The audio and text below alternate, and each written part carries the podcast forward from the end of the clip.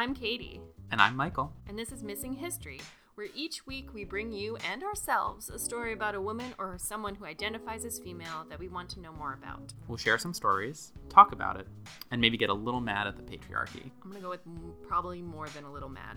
That seems about right. Today's episode contains strong language and references to violence and sexual assault.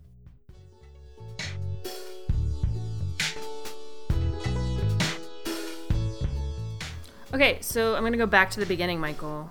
And the beginning is not Eve, not that beginning, but like 43 AD, so not too old, but, But like pretty pretty, old. old. Not a lot of written documents, right?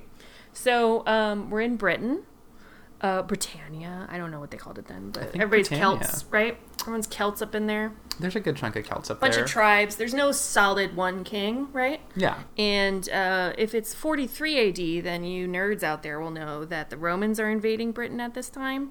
And this imperial power of Rome comes to the island of Britain and sort of starts taking over. They build settlements. They build a town called Londinium, aka London of the future. Heard tell of that once Mm, yeah, in a while. yeah. Have you heard?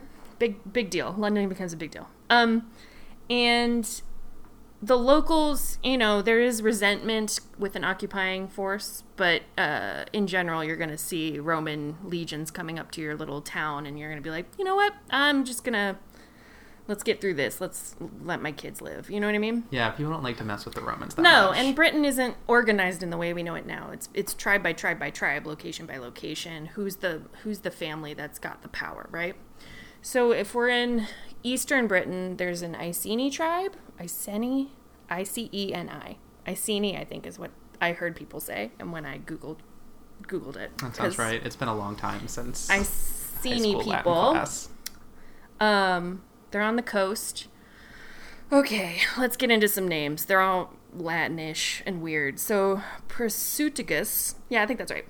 He's the head of the Iceni people, and he and the Romans get along great. He does what they ask him to. He makes he makes it a point to kind of promote diplomacy. Cool.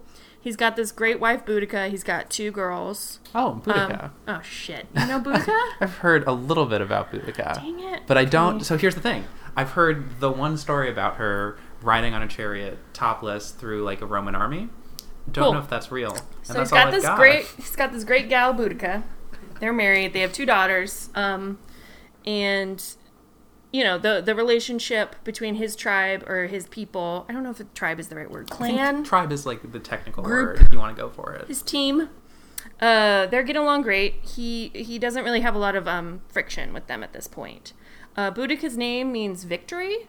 There is uh, thoughts that she she was of an elite class because she's married to him, right? So, Mm-hmm. and another thing that's interesting is women are held in a higher regard than most other peoples at this time in Britain. Oh, interesting. Like women are kind of seen as leaders as much as men are. Yes, king is in charge, but like she wouldn't have been just his chattel Mm-hmm. as you would see in other cultures. Which I imagine is like different than what the Romans at the time are doing with their Probably, probably a little different. We'll get there. So her name means victory in the language of her people, and this is another interesting thing. Um, the main sources we have about her are two Romans. One was written by a guy whose dad was com- like stationed in Britain, Okay. who might have been involved with this situation that we're going to get into. so I'm going to go with maybe not the most unbiased So, of sources. Two dudes of the opposite team, in many about- ways, are going to write about this chick. So, uh, So yeah. I think we're just going to get a really glowing picture of her. Yeah. That's what you're Um, saying. what did D- Dio say? Here's my here's a great just just starting point. A Briton woman of the royal family and possessed of greater intelligence than often belongs to women. Oh, always so- a good way to start that He's out. He's starting out patronizing beautifully. And uh, there's also words of her having a harsh voice, which I relate, and tall in stature and terrifying appearance. I also relate. So, uh, yeah, that's just a nice little. so good to know that like Treat. descriptions of powerful women have changed so much in the last. I mean, 2,000 I'm years. not going to say that they don't have their reasons for maybe describing her the way they do, but Okay. I'm just want to be. I don't want to be too fair to the Romans because empires in general are pretty awful. But um, she's the elite, right? They have two daughters. Don't know what their uh, names are, but there's a general thought that women are also trained to fight as much as men are in this particular tribe. Like, Okay. uh, there's a battle. Vi- you always have to fight the other tribes around you, so you need to be ready, and that means everybody's involved. Like, you can't have anybody that just runs away. You have everybody's everybody's up there. You gotta defend it all. Kind of Icelandic or like Viking Yeah. vibes Okay. a little bit, even though they are not even in Britain yet. They don't invade for a long time. Anyway, we'll get to that too. Segue 60 AD, okay? Rome's killing it. Nero is in charge. You heard of him? He's a lunatic. Uh, brutal. He had a mean streak. He sends Suetonius. He has three names. We're going to call him Suetonius to keep it clear. Um, to lead his troops that are in Britain. Suetonius is in charge of like keeping all of the troops where they need to go, putting down rebellions. He's the he's the general of Britain. Uh, around this time, King Papa P, Prasutagus, dies. Super sad. Oh no. Dies of natural causes, I believe. It's like, oh darn. In his will, he's like to be pacifying and diplomatic as always. He goes, I leave my tribe, or I leave all of my possessions to my two daughters and the Emperor of Rome. They all get a piece, right? Okay. As is my right as king. So then this guy, what's his name? Catus Decianus. We'll call him Kitty Cat because he's terrible. um, no, I like cats. Sorry, he doesn't do you guys justice. So Catus is the tax collector who's living in Londinium. Londinium? London. Londinium, right? And he's like, "Oh, cool. So you left it to the emperor. So, uh, and your daughters? We don't care about daughters. Emperor's gonna just go ahead and take all of that. Thank you so much." oh, I see that going really well. And by take all of that, we're just gonna take literally everything you have right now. We're gonna go right now. So he sends some troops up to where uh, Boudica and her her people are hanging out, and they're like, "Cool. So this is all the emperor's now." And they're like, "No, it's not. It belongs to my two gals and the emperor." It's sort of a diplomatic thing. Do you not understand like subtlety? And, and they're like, "No, we understand. Give us all your crap." So they plunder and they just like loot all of her I don't even know what they had, right? But everything. They took everything. They took everything. And she puts up a little bit of a fight. And I don't know if Romans are used to this because, well, no, they clearly were because they had a battle plan ready. So she starts to give them words back. She gets starts to fight. She wants to call it what it is. Um, and they're like, "Well, we don't like this, and you're a woman, so how do we get back at you?" Uh, I think I know what we'll do. We will beat you in front of everyone. We'll flog you. Um, to the point of like horror, horror, just horrible. Just, I mean, we all know what the Romans did. Not, not, Not not, really merciless. And then we're gonna take your two daughters and we're gonna rape them, and then we're gonna leave them for you. And to a Roman, and probably the Iceni, Iceni, the Britons. Being, I just want to talk about it really quick. I don't want to dwell on it too much, but being raped was um, seen not only as this this horrible personal attack on somebody and somebody's person and body, but it was also an attack on their future in that they're not marriageable anymore. To a Roman, I don't know if the Britons would feel the same way because if a Roman did it, so like I don't know, but a Roman would have been like, "Good luck now," you know. What are you gonna do with that? Oh, so it's not just this you know, like I'm gonna damage your goods in every way. So that way which they're is- like not marriageable. Yeah. And since they're the leaders of this, or Yeah, what the kind leaders of, yeah, tribe. the princesses can't get married. What are you gonna do with them? Even man. though to this culture, it's like they can be just fine being warriors or whatever. Anyway, um, so they do that. Um, Boudica is not pleased. She is so mad that I I mean, I'm going to interpret this, but I think like she's like beat me, I don't care. But like you took both of her kids after her husband died and you stole all their shit and then you raped them and then you cast them off. Oh, it's just it's uh, all terrible. So um rightly so, she goes ballistic. Uh, she goes to the tribe to the south and she's like, "Hey, Rome sucks. You want to get in on this?" And they're like, "Yes, please." And they all decide to attack a nearby settlement called, hold please, Camelodunum. Camelodunum, which is now Colchester. Camelodunum. Romans are great at naming things. I hate them Mm-hmm. so much. Okay. Uh, it's built south of the Iceni tribe, and it becomes like a hub of commerce. There's homes, there's businesses, it's a little market. It's a nice little town. It's a nearby one. So the Iceni and the Trinovante tribes, they band together. Boudica's like, I'm the leader of this these people. They're like, Yes, ma'am, you are. Let's do this. The Trinovante are like, We'll follow you. Your name means victory. Let's do this. I hate Rome too. Let's get all our stuff back. So she gets um this is where it gets vague because there's thoughts that she gets 120,000 people together. 120,000 people is a lot of people. They're a pretty mobile group too. They're a little more um native I don't want to say native Like American. nomadic? Nomadic is the right word. They're a little more nomadic than what we think of Britannia. Okay. You know what I mean? They're a little more um So they sort of Mobile. packed, they packed everything up. they and they're packed like, everything up so everybody went in that 120. We're gonna go mess They're some thinking stuff about up. 50 of them, 50,000 of them are fighter kind of people. Like yes, you would have women fight too, but there are children involved. There, the old Mm-hmm. priests, you know, anybody that wouldn't be front lines is going to in a giant wagon train to go wreck this town. So like 50, yeah, 50,000 is still not a number you want to mess with. No, not great, especially to this town where. Sorry, my dog is whining for no reason because she needs attention. Um, everyone's going. So, in a matter of like very short time for this city with no walls around it, no legion to protect it, the troops are on another side of the country with Suetonius trying to put down another resur- uh, um, Revolt? revolt. Who does he kill? He kills all the druids. Oh, He's a no. monster. Yeah, we're putting away. Suetonius. It's just everybody's got a story with the Romans at this time. They're all terrible. Um, and they just, they just, they just envelop this city in no time with their chariots and their horses and their people and their wagons of family, and they just kind of overtake. And you could tell they had a meeting or something where they're like, if you see anything Roman, just just kill it, kill it, burn it, destroy it, however you see fit. So this is why I say like maybe the Romans in, in how they describe her aren't wrong because she obliterates this city. And this city, I want to remind everyone, was filled with women and children and people and old people and like dogs and there was nothing left. So it's this like tough thing where like we really want to like her because she's this like Yes. proto feminist icon, but then she's also She's terrible. several. I mean, she does Mm. horrible things. I don't want to. I don't want to go into it. They're pretty bad. But also, who can we believe? Because only the Romans got to write about it. Spoiler alert. Um, so they sacked the city. It happened so quickly.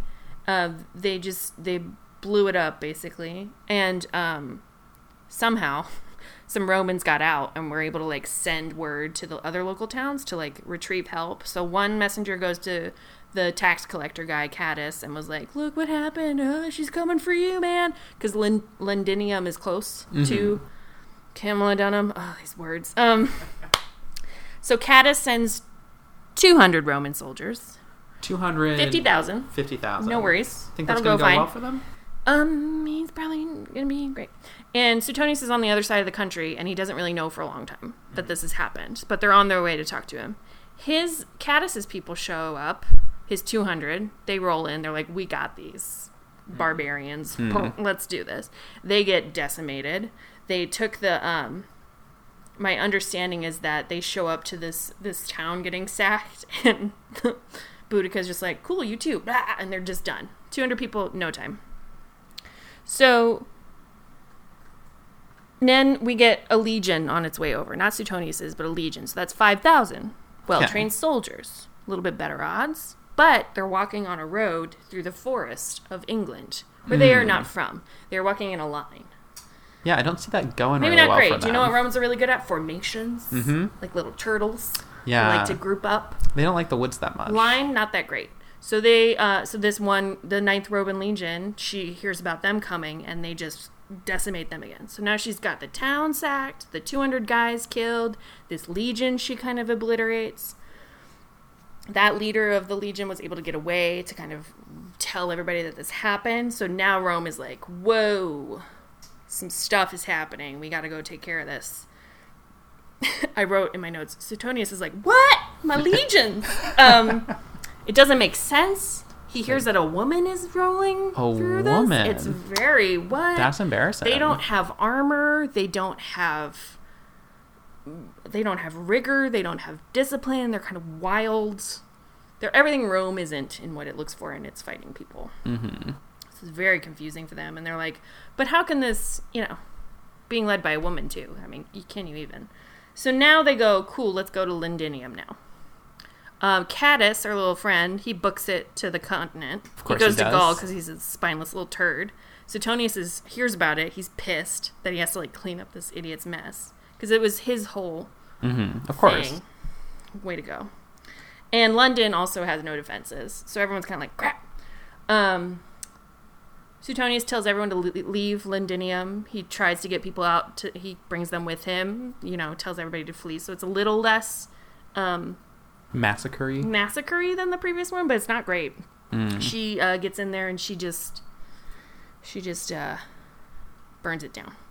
So she's getting more people too as she like. It's not just the two tribes anymore. It's anyone they pick up along the way. They're like, "F Rome, let's get out of here. Let's take it all back."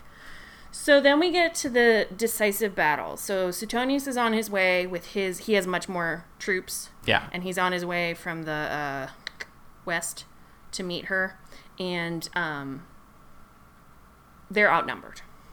The Romans are outnumbered, even with their legions, and they're good people. So he goes battle tactics, right? Yeah. And he nestles himself kind of in like a in the woods, in like kind of a horseshoe Mhm. of forest, and he's in the middle of the horseshoe.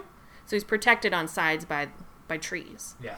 and they're gonna he knows they're the britons are gonna come and meet him right and meanwhile she's got 200000 people they show up it's this little couple thousand romans in a little cluster she thinks like great let's Let's, let's, do end this. this. shit and the whole wa- the whole all of them are there it's all of her people they're in a giant wagon train behind her to kind of envelop and watch the battle commence so yeah so this battle of watling street is what it's called and Great name. it's gonna get real. So the Roman historian says that she said a speech. Now, how a Roman would hear the Briton speech to her people, I'm a little vague on distance and how sound carries, but this is what he writes. She said, But now it is not as a woman descended from noble ancestry, but as one of the people that I am avenging lost freedom, my scourged body, the outraged chastity of my daughters. Roman lust has gone so far that not our very persons, nor even age or virginity, are left unpolluted. But heaven is on the side of a righteous vengeance. A legion which dared to fight has perished. The rest are hiding themselves in their camp or are thinking anxiously of flight. They will not sustain even the din and the shout of so many thousands, much less our charge and our blows. If you weigh well the strength of the armies and the causes of war, you will see that in this battle you must conquer or die. This is a woman's resolve. As for men, they may live and be slaves. That's hard. So I don't know how they overheard that, but I mean, it, so there's this That's- cool thing, and Yeah. if I can like nerd out about classical Please. historiography for a second, please do. that's the there's this sort of trope in classical historiography of like writing these speeches that there's no way you No. possibly could have heard. No. And it's this kind of cheating way of like I need to explain why they're doing this. Yes. But I can't just like tell you. You're right. So I have to put it into this speech and make it seem like it's Let's something that could have happened. It's super narrative and that's something that like Yeah. history is as like a discipline or as a genre Yeah. doesn't really move away from until like It's also like a well put together, like very poetic sentence. oh i'm sure it's Which, like when you're trying to get dudes to like rage out and just massacre, I don't think you really want to wax philosophic about why you're going to war. I think you're like, You're probably evil like, "Let's go mess them up. You know what I mean? yeah So but i'm like it's nice to have that because Yeah. then we can be like oh this is what they think she was thinking about right, which is an interesting you don't often get to sort of they're hear trying to put. I mean, they're trying to give her. in a weird way like agency Yeah, they're trying to give her a. Yeah, I don't know. Um, so just to once again talk about the styles of these two people, these two sides, you have a Roman army outfitted the same with weapons like javelins, short swords, and shields, like metal shields too. So, um, and they have decent amount of armor with movement and helmets, and you have like maneuvers that they all know. On the other side, you have many tribes of Britons being led by one woman. They often didn't wear body armor, if any. They painted themselves with blue woad, which is that blue kind of face paint that you see in all the movies.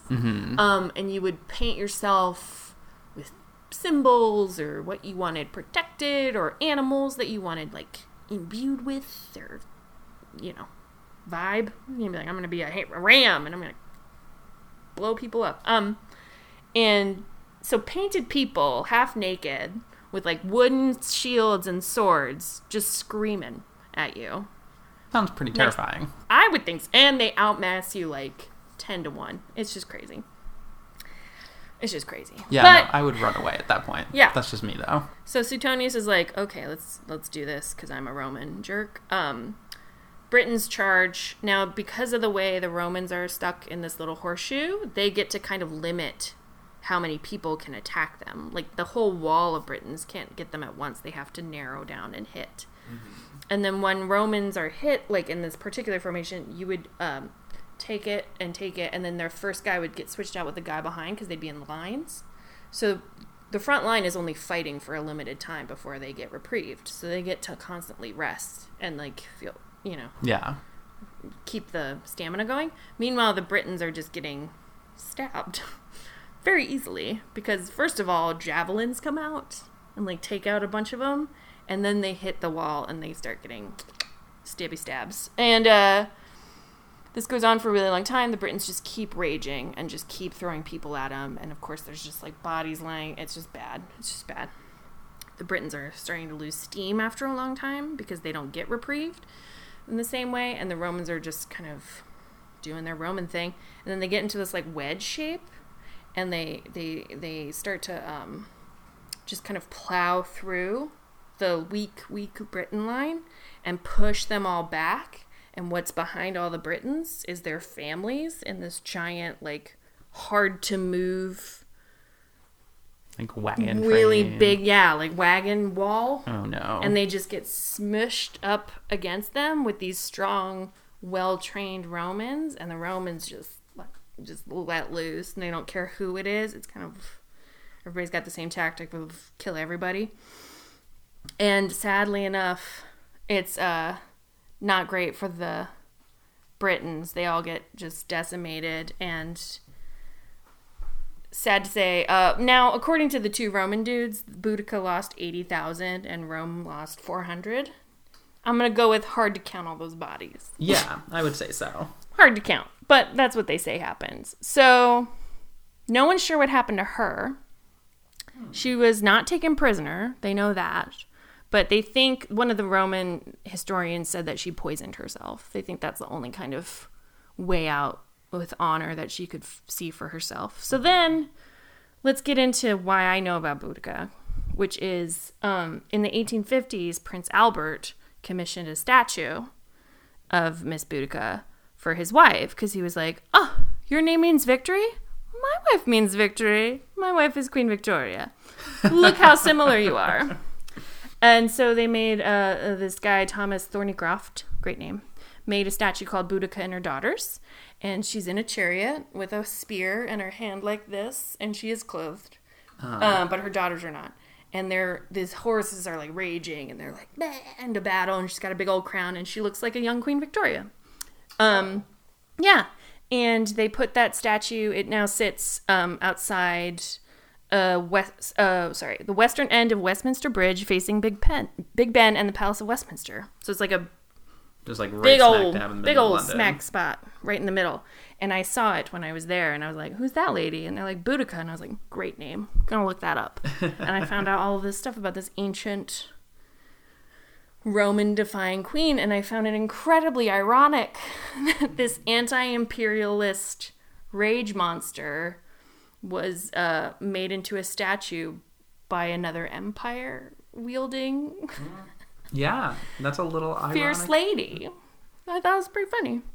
And I think the only other little fact I had that was interesting, uh, besides the fact that the statue of her is in the city that she burned to the ground, is that all the physical depictions of her that people have like in like thought up is that she has red hair.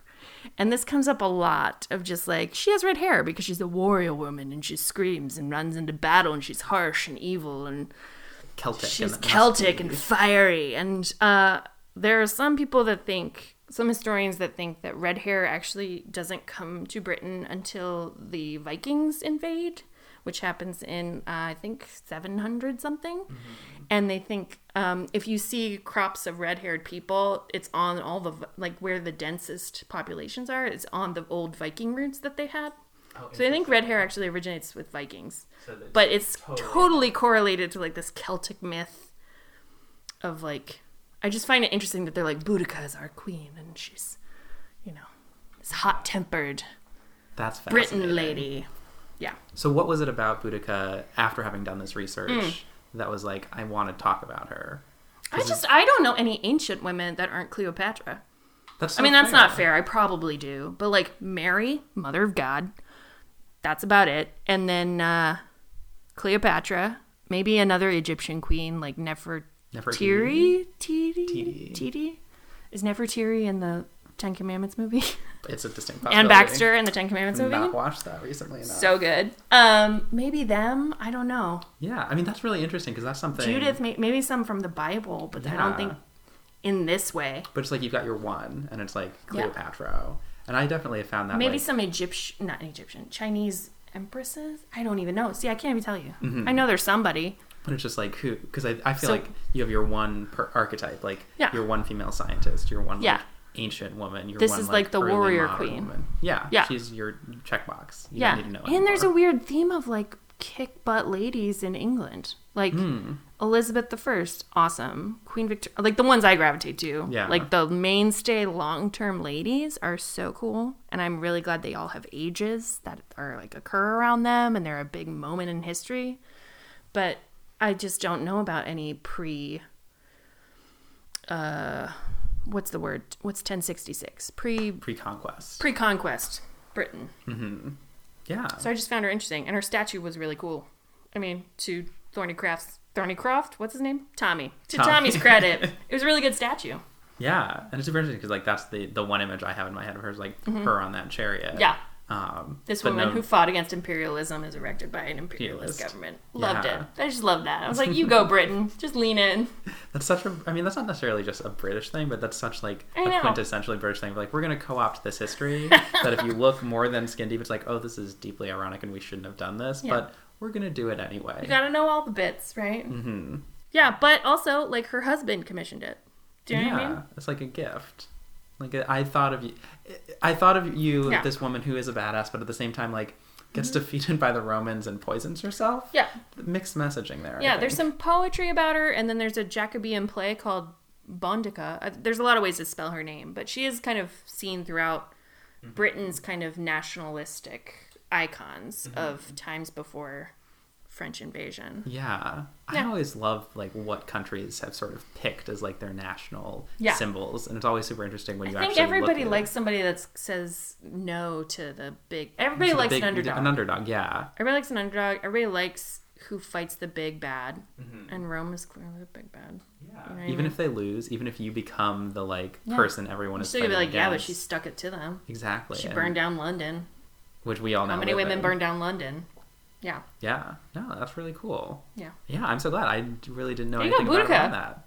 So, Yeah, I'm really sad. Like you don't know what her daughter's names are. I couldn't find that. yeah, that's really disappointing. Yeah. But that's like so typical of like classical history. It's like we got the men's names and they have four of them, maybe five, and we're gonna put them all in. But the women, maybe they get one name, maybe they're just the daughter. We're like not gonna include any other wife. information. Yeah. Yeah. So anyway, Boudica. Very She's great. thank you for sharing. You're welcome.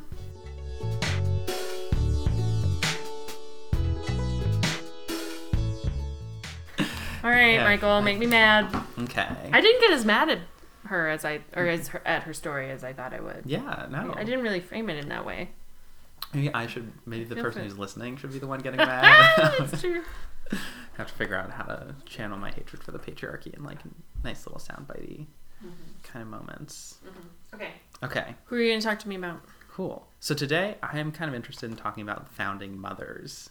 Right? We have this whole idea of like oh my God, who are founding doing? fathers, But I really wanted to talk about Oh my god. Marie Anne Lavoisier. Oh no! Wait. Okay. Um, she is married to Antoine Lavoisier, who gets credited with being the father of modern chemistry. But if you look a Oh, little see, bit, I was going to like our founding mothers, like Mm. country specific. You're going like I'm going like World. fields, worlds. Yeah. Um, great. because he obviously gets all this credit for like making chemistry a science. Uh, but if you look a little bit more closely, unsurprisingly, who's doing a lot of the work? His wife. Oh god. Okay. Yeah. So this that's the story we're on today. So say their names again. Um, it's Marie Anne Lavoisier, Marie Anne. who's married to Antoine Lavoisier. All right, Antoine. Yeah, and to be fair to him, like they're more of a partnership than the like history normally presents it. But it's definitely the kind of thing where like you Can I read be it. awful for a second? Did he put her name on his papers? No. Okay, not much of a team then. Keep going. Sorry. um, but when you look at it, like they do a lot of research together. Yeah. But of course, all the history is about the man. Right. So I thought it'd be really interesting to dig into the woman Right. and see Right. why is she interested in this, what is she doing, what is she contributing, and it turns out, again, unsurprisingly, she's doing a lot. Shocker. She's contributing so much. Question for you. Can you tell everybody what your mom does for a living? Yes, I think now's probably the time to come out and say that my mom is a chemistry professor, Mm-hmm. and that when I was talking to her about this podcast, the first name out of her mouth was "You should look at Marianne Lavoisier," and I was like, okay, you know, doing that thing where it's like mom suggests it, so like gonna look at it, and then I'm like, wow, she's really cool. Neat. How did I never know about her? Which I feel like is the whole theme of this podcast. Yeah. Um, so, Marie Anne. She's born into a family of French aristocrats, lots of money floating around. In 1758, her dad's a tax collector. He's running the French East India Company for a little bit. Okay. So, like, lots of Money. money. Like, not the richest, richest, but they're doing just fine. yeah, they're on the way up. Exactly. Mm. Um, unfortunately, her mom dies when she's three, so she gets sent to a convent. I think that's going to be a theme. Yeah, I think so. A lot of young mom death. Um, Sorry, and of guys. course, like dad doesn't know how to raise daughters, so sends her to a convent. Raise them just like sons, but okay.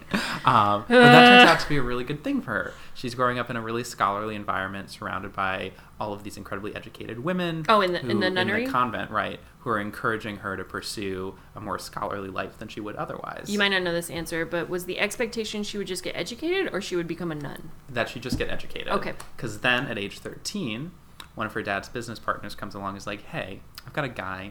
He needs some money. Can he marry your 13 year old daughter? Oh, This guy, we should be clear, is a 51 year old nobleman named the Count of Amerval. They have it- so much in common. Keep going. Sorry. um, think and I'm he is a he's sort of this fire. like prototype in French culture at the moment where he has this title of nobility comes from a very sort of like established family but is broke and there's all of these broke French aristocrats walking around at this point We're pre-revolution, right? we are pre-revolution Okay. so there's all this new money that doesn't have the aristocratic ties and there's all of this old aristocrats who don't have the money and so in the decades leading up to the french revolution there's all of this back and forth where Right. like people are marrying the new money and the new money gets the title and the old name gets the money and so our 51 year old count is like 13 year old daughter How did they Seems meet? totally appropriate they What party don't. was that? it is an arranged marriage but Ugh. to the credit of Marianne's dad, she's like, no, we're not going to do that. That's inappropriate. So his solution is to marry him, or sorry, his solution is to marry her to another one of his business partners mm. who is of the respectable age of 28. So more than twice her age, but not 51. And this is a really good thing because when Marianne wrote back to her dad about the proposed marriage, she describes the Count as a fool, an unfeeling rustic, and an ogre. It's a direct quote. Yeah, you know what 13 year old girls are at, good at? Mhm. Like really surveying a person up and down. Yeah. And just like getting right in there. Exactly. They know the essence of people, for sure. So she just goes straight at him. Dad's like, okay, I get this. We'll find you someone better.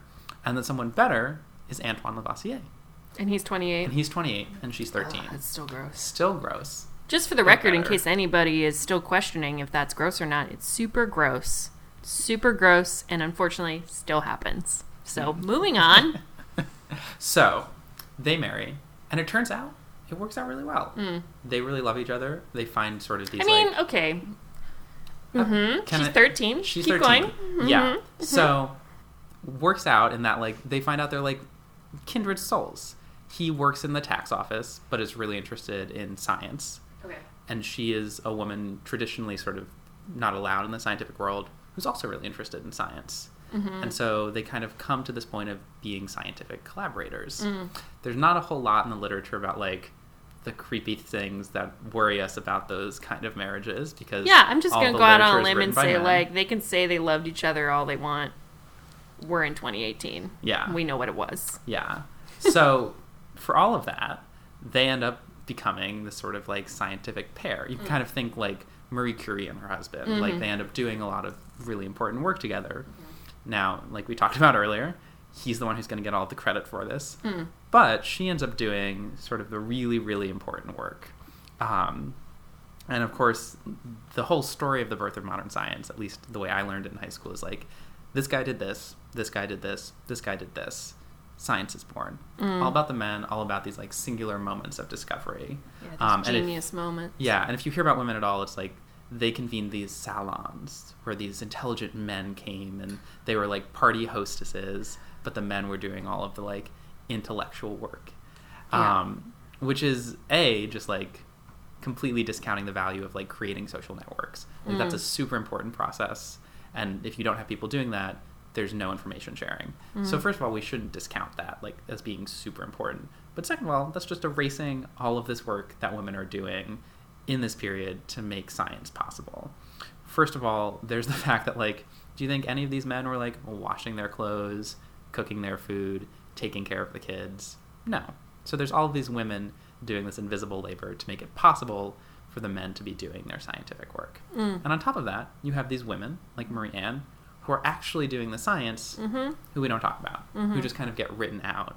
And the reason they get written out is because all of the men writing the history a couple hundred years later don't expect women to be there. And so when they see women there, they're like, oh, she must have just been like the office assistant or Mhm. just like editing his papers or something like that. And there's this whole trope in the history of science about like, oh no, she's just an editor. She's just like collecting his papers, like cleaning up some of the grammar and publishing them, which is horrifically discounting all of this work that people Yeah. are actually doing. Yeah, because it's a complicated story, right? Exactly. I mean, I don't want to advocate for it, but like that instantly makes it.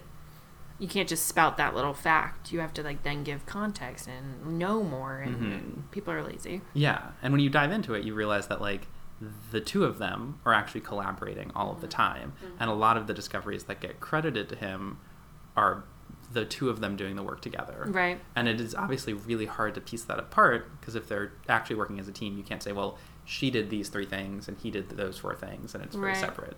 So it as much as like I want to give her all the credit I can, I should say that like we just don't know like what was hers and what was his Mm. because at the end of the day, they all get sort of bundled together under his, Right. and we don't have a way of teasing that out. Mm. But that being said, there are a couple of like really specific things we can say that she did do that I think are pretty badass. Okay. So at this time, sort of mid to late 18th century, one of the really big questions in chemistry is how does fire work? Like, what is the nature of the process of combustion? And So pretty early days then. pretty early days, like we have, We're like fire. we're like Let's- let's we, we know this thing happens, but like how? Mm. And the prevailing theory, and I'm going to mess this name up, is that there's a particle called phlogiston. So that name automatically tells you where we're at. Um, that was in things that could burn. And so if something could burn, it had this particle in it. And the, in the process of burning, this is the particle that becomes. Michael, ash. I'm not a chemist, but You're gonna does say that hold not? up?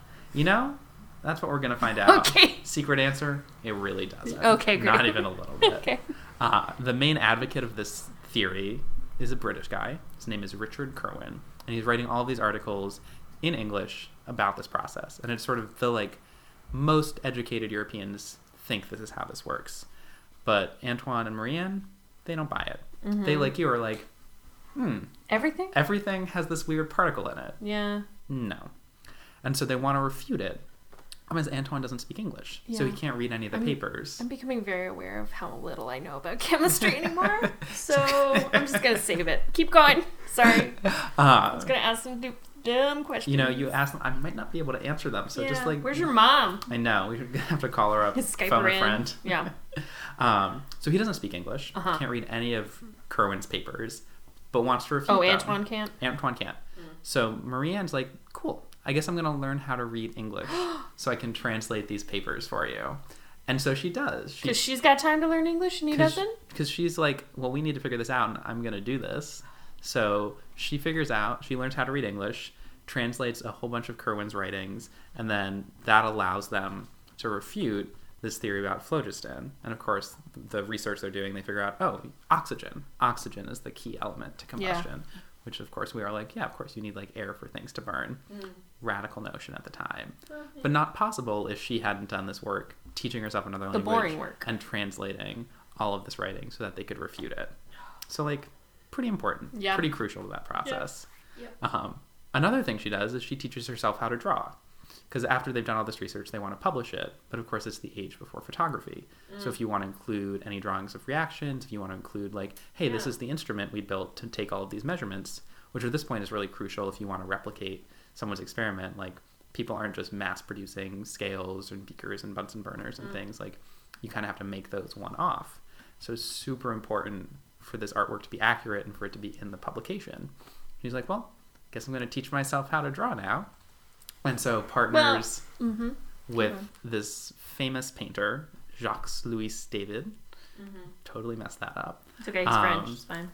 To learn how to illustrate the instruments for publication. Mm. Um, so teaches herself how to draw, and then in their sort of seminal textbook, all the illustrations in it are her work. Um, So her name is in it? Her name, Kind of? kind of, Oh. and in in the end, You she can see, like, her physical work. Yeah, exactly. Like there's a that- very direct contribution nice. that like this is hers, not his. Um, yeah, Antoine. Yeah, and the cool side note on this is in looking at the paint. There's a famous painting of the couple that is hanging in the Met, and it's them in their lab, painted um, by David, who was teaching her how to paint, Mm. and she is literally overshadowing him in the painting.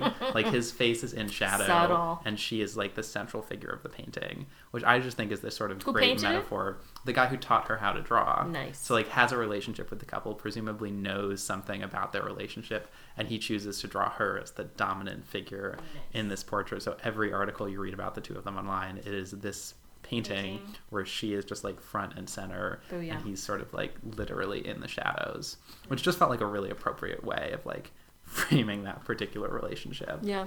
Um, but speaking to your point of like, is her name on anything? Um, so after he dies, she's the one who edits and publishes all of his memoirs for publication. So assembles all of his notes, organizes them, and then goes about publishing them and sort of promoting his ideas. So one of the reasons that we think of Antoine Lavoisier as the father of modern chemistry is because Marianne did all of this work to publish all of this stuff, get it out there, She, make uh, a point of being like, no, Eliza he Hamilton did it. him. You know? Yes. And Yeah. where's her musical? That's all I gotta Not yet, say. but there's gonna be some little chem theater nerd. I'm surprised it's not you, but uh, it's gonna put it all together. I missed that boat, I think. Yeah. Um, yeah, and then on top of all that, there's this like collaboration that we can't quite piece out. But some of the discoveries that Antoine is credited with, she was obviously participating in. Um, and these are like pretty important things in chemistry. Um, he's the one, they're the ones who figure out that mass is conserved in a chemical reaction. So if you remember from high school chemistry having to Mm. I like really don't. even out your equations where like the mass on one side equals the mass on the other, and that's oh, how you yeah, figure the out math part of it. yeah, Yeah, yeah. what gets produced in the reaction. Mm. They're the ones who figured that out, and this is kind of crucial because it lets you think, oh well, we burned this thing, Right. and some of its mass went away.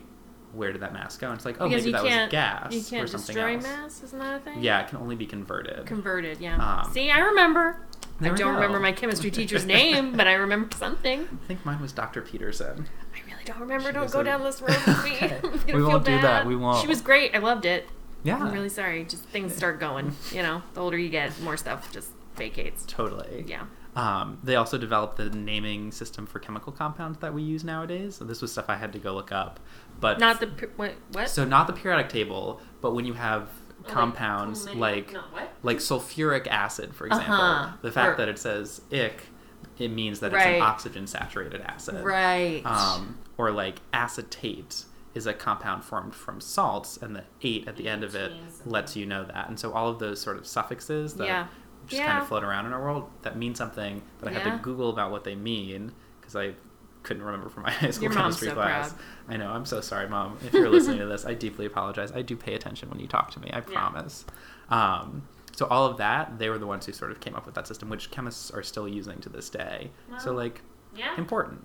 Um, and they also figured out how respiration works. This idea that we use oxygen and produce water and CO2 when we breathe, Oh wow. which is like really They figured important. that out? Yeah, Dang. yeah. So That's this that seems like a later time period think- thing. right, but like that, that, and co- quite a- that and fire figured out about the same Pretty time. good. Pretty good building blocks. Yeah. Fa- I get why they're the, where he's the father of chemistry. Exactly, and why maybe she should be the mother of chemistry. Yeah, she sounds like it. Yeah. Um, so they do all this work, but like you mentioned, like the French Revolution is sort of coming up on the horizon. Ooh, yeah. So all of this work happens pre-French Revolution. Yeah, it would have so to, wouldn't it? 1770s, 80s, early 90s. Yeah. Um, Because it's what, 98? Got up? 97? oof, Late 90s, I think. late 90s, yeah, 89, I think. Making that up. I should know that. I, Is it 89? I think it's 89. I'm pretty sure it's 89, but we can get fact checked on that. If you're listening, tweet at us. let us know. Um, it's sometime pre 1800. Yeah, so then this depressing thing happens where Oh, no. since both her father and her husband work for the same tax company, because at the point in before the revolution, taxes were farmed out to these different companies. And so her dad was a tax her dad was a collector. tax collector, her husband technically is a tax collector. That's how he got his money to do his scientific experiments. Oh. And so they both get executed on the same day Oh. No, what? in Why? 1794 Wait, what? Yeah. Why? because Because they're tax collectors? Yeah, because it's the reign of terror. Oh my god. And one of the groups they're going after is tax collectors. And so on the same day, her husband and her dad get killed, and she gets thrown in jail. And they confiscate all of their money. Okay, spoiler. I thought you said she got executed with her No, no, husband. no. You meant her dad her and her dad husband. and her husband. She's I kind of feel better. Does that mean? Sorry. I'm really sad that her it dad makes the rest of the story husband possible. died. I got you. Okay, Yeah. creep. Yeah, because she has to put the memoirs has put the together. memoirs together, Sorry, I was just with you. I was really scared for her. I mean, it's not a great day for her too. Like that No, happens, pretty bad, and pretty she bad. gets arrested and thrown in prison. How old is she at this point? At this point, she would have been in her 40s. So like, still like Great time to start over as a woman. you know, just I like hear, the best. I hear it's just great. Luckily, the world is really nice to you after 40. Yeah, That's what I, mean, hear. Is that not she true? Actually, she actually, I mean, now's probably a good thing. So she marries again. oh, girl, what's that? She, Someone appropriate? someone appropriate, age appropriate. Doesn't work out quite as well, but in 1805, after this sort of like torrid might not be the right word for it, but like tempestuous, fiery sort of courtship with a British scientist named Benjamin Thompson, Whoa. where they like go on these long trips and have excursions together and have to like petition for permission to him for him to live in Paris He's like because he's. British Yeah. and Yeah. not like not allowed to be in France, so they're separated by national boundaries. Um, 1805, they get married, They do. um, and it's a, this like sort of stormy, passionate marriage. Um, he's- Wait, they're stormy and passionate, or like they're, the forces upon them caused They it to are be stormy and Oh, they are also stormy. And yeah, passionate. and Okay, there's great. this sort of mismatch You where go, like girl. Sh- he's this sort of like reclusive scientist who like to work alone. Oh, a tortured office. artist. How delightful. Yeah, and she's sociable and is so used to being a Competent. collaborator with her husband. And one Can read two languages, including his. uh, three languages. Also speaks Latin because she's a badass. Okay. Um, What about British boy? I doesn't say, but I'm imagining that like she is more than his equal and is pretty Ask bitter. the painter. Where'd the painter go? Go go hang out with him. He saw your true true self. I think they probably would have been a better match. Yeah. because the the marriage ends up falling apart, and I think in no small part because she's looking to be a partner with someone in their work, and he's not looking for that, and so she wants to be sort of this equal, and he's like, "Ah, I'm not feeling that. I don't know what you're. I don't know what you're looking for. I don't know. Is that a Um, French thing? And so they end up getting divorced a couple years later. Um, but she lives another 30 years, sort of this like centerpiece of Paris society, Oh, hosting cool. parties, actively promoting her husband's work. She publishes his memoirs, gets everything collected, and does a lot of the work, like I said, to sort of make him Yeah. this big deal. She stays busy. Yeah, so she's ended up like ends up doing a lot of the work to make her husband, Yeah. who could have otherwise been this sort of like Yeah. less important figure, this big famous guy. Um, and then dies peacefully in her sleep in 1836. Ah, that's the way. Yeah, You go. which I amazing. like, Did they have? Did she have children ever? I don't think so. Husband? Yeah. So it's it's really Solid. just Rare. them. Yeah. Although I Probably why she honestly, lives so long. It's really awful for women. yeah, That's amazing. yeah. So, So I, say her last name one more time. Lavoisier. Marie Anne Lavoisier. Yes. I like her. Yeah, I did too. She seems cool. she was really cool. I was really glad to have gotten to, to know about her because it is this such this trope in science history of Yeah. like the woman is just the helper and she's just sort Yeah, of like she's gotta there by his side assistant, right? supporting him. Someone make my coffee. Exactly. Me. And it's just so nice to see that trope kind Every of Don has apart. its Peggy. But as we all know, by the end of that series, Peggy is the lead. Exactly. And Peggy that is like the lead. time and time again that seems to be how this works is these husband and wife relationships the wife is the one doing a lot of the important work Yeah. or a lot of the sort of invisible work that makes the husband's work Yeah. possible or as famous as it's going to be Yeah. and she's sort of this like prime example of someone we should sort of be thinking of as this momentous figure in the field and like over there in a corner Mm. like people know about her but definitely not this like same I'm just so glad she didn't get guillotined. I'm really sorry about Right. her husband, but like I was just like worried Like, there for a minute when you said the year. I was like, oh, okay, where are we going? Great. I'm glad I know her. yeah i was too Good job, Michael. thank you katie Yay.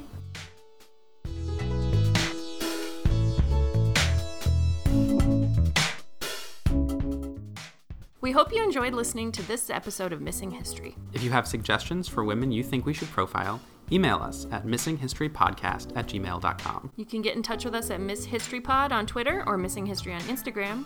We're also on Facebook at Missing History. If you liked the show, please rate, review, and subscribe to us wherever you get your podcasts. Today's episode was produced by Jen and co executive produced by Frankie. Thank you for listening to Missing History.